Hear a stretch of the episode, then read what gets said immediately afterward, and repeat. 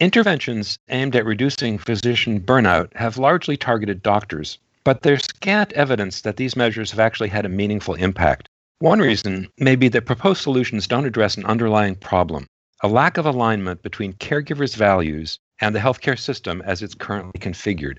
I'm Stephen Morrissey, managing editor of the New England Journal of Medicine, and I'm talking with Pamela Hartzband, an endocrinologist at Beth Israel Deaconess Medical Center and an assistant professor at Harvard Medical School.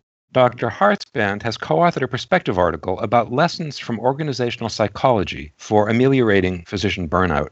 Dr. Hartzband, what do we know about the prevalence of burnout and how it's changed over the past few decades? What are thought to be the origins of what you talk about as the crisis of physician burnout? Burnout is not a new thing. It's been around for a long time just by a virtue of the nature of the kind of work that physicians do, which is time consuming and emotionally fraught.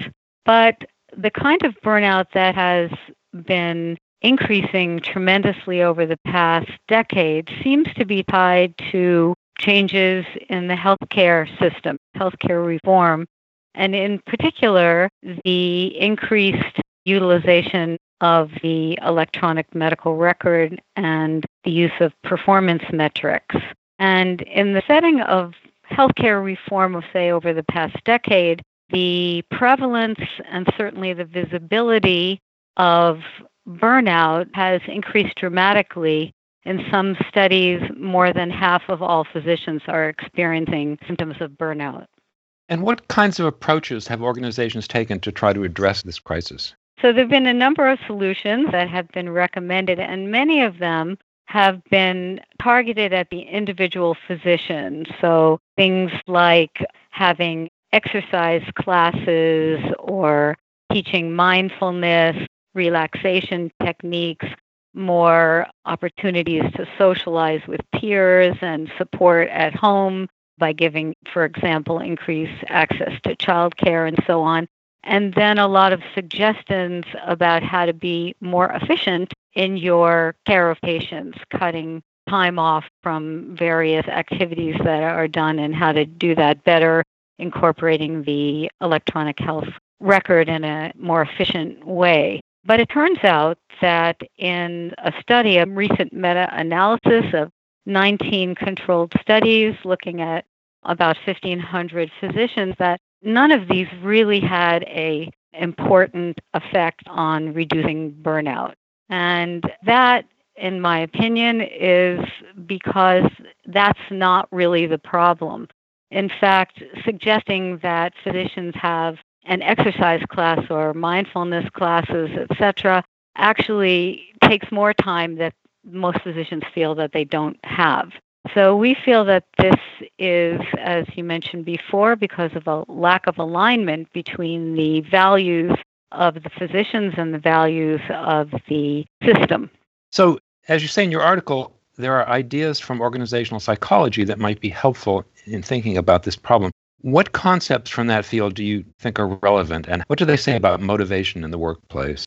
We looked at the work of Marylène Gagné and Edward Deci, who are psychologists who studied motivation in the workplace.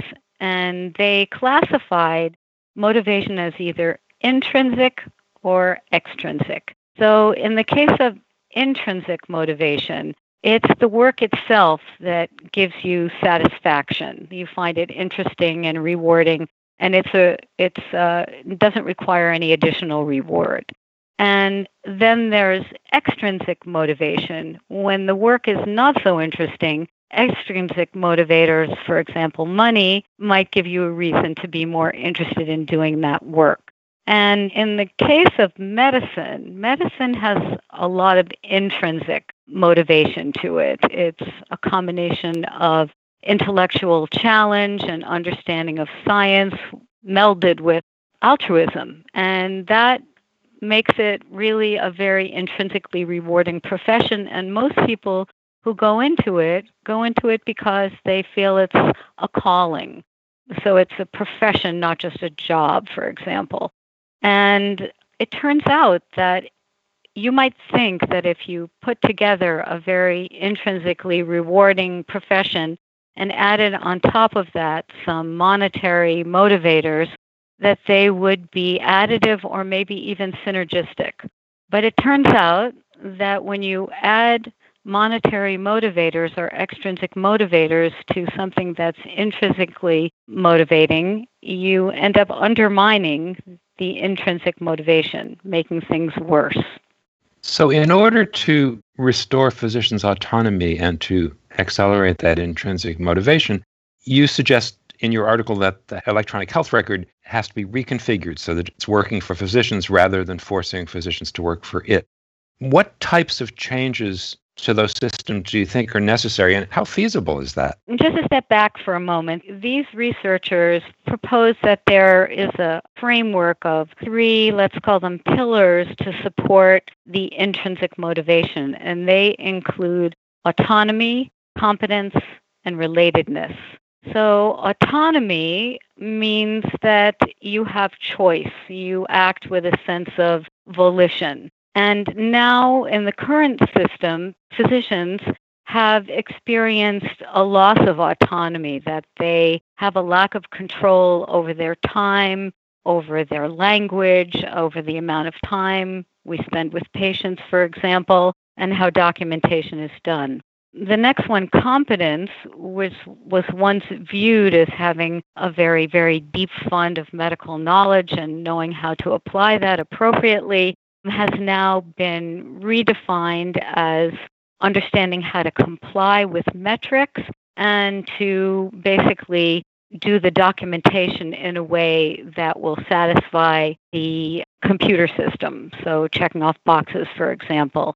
And then finally, relatedness, which is the feeling that you belong, that you are connected to the social organization, and you want the system to value what you do, that has also become a problem for physicians who feel that the system is very much driven by metrics and money and not doesn't reward the kind of care that we want to give patients.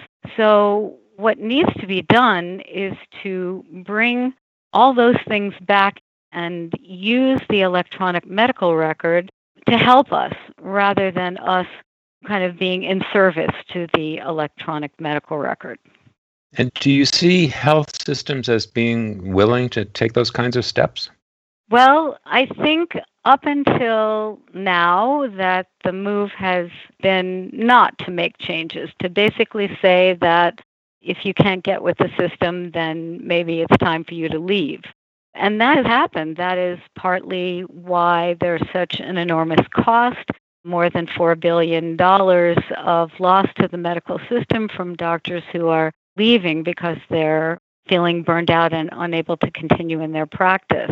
But one of the interesting things that happened with the COVID epidemic, which was a disastrous event for physicians and patients alike, for everyone, but it did restore some of these elements, some level of autonomy, some level of competence and relatedness as everyone came together with the same goal to take care of the patients, to take care of the problem, to understand and give everyone the best possible care. And I think this shows that the system, to some extent, can be reset. And I think as we come out of this, there are going to be many factors that will provide resistance to change because there are already financial losses. People are tired, the physicians and other healthcare professionals are tired and many sick.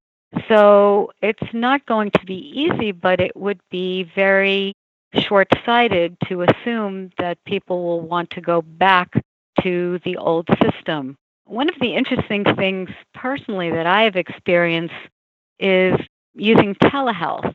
And telehealth was something I really didn't know very much about before this, but we all of a sudden were catapulted into using it to see patients who were not ill enough to be in the hospital or even come to the hospital. And there is a certain level of autonomy that is involved with telehealth visits, and that you can set your own schedule if you have a patient who needs to be evaluated in a more lengthy fashion than the normal schedule would permit, you can set that. the insurers are now acknowledging that this is a way to see patients and can sort of give us a sense of confidence that we are giving good care, even though it's in a very new way. So, finally, as the healthcare system moves forward, moves, we hope, out of pandemic, what do you think can be done to sustain those positive changes that you're seeing? I do think that as we come back, it's very important for us to pay attention to these three elements that sustain intrinsic motivation. That where possible, physicians should be allowed more autonomy in how they practice. They should be acknowledged for their competence in taking care of patients and that they should feel aligned with the goals of the system. Clearly, there's a financial goal, but it's not the only goal. So that I think as changes are made, keeping these front and center will help to prevent burnout and hopefully reverse some of the burnout that we've already experienced. Thank you, Dr. Hartzband.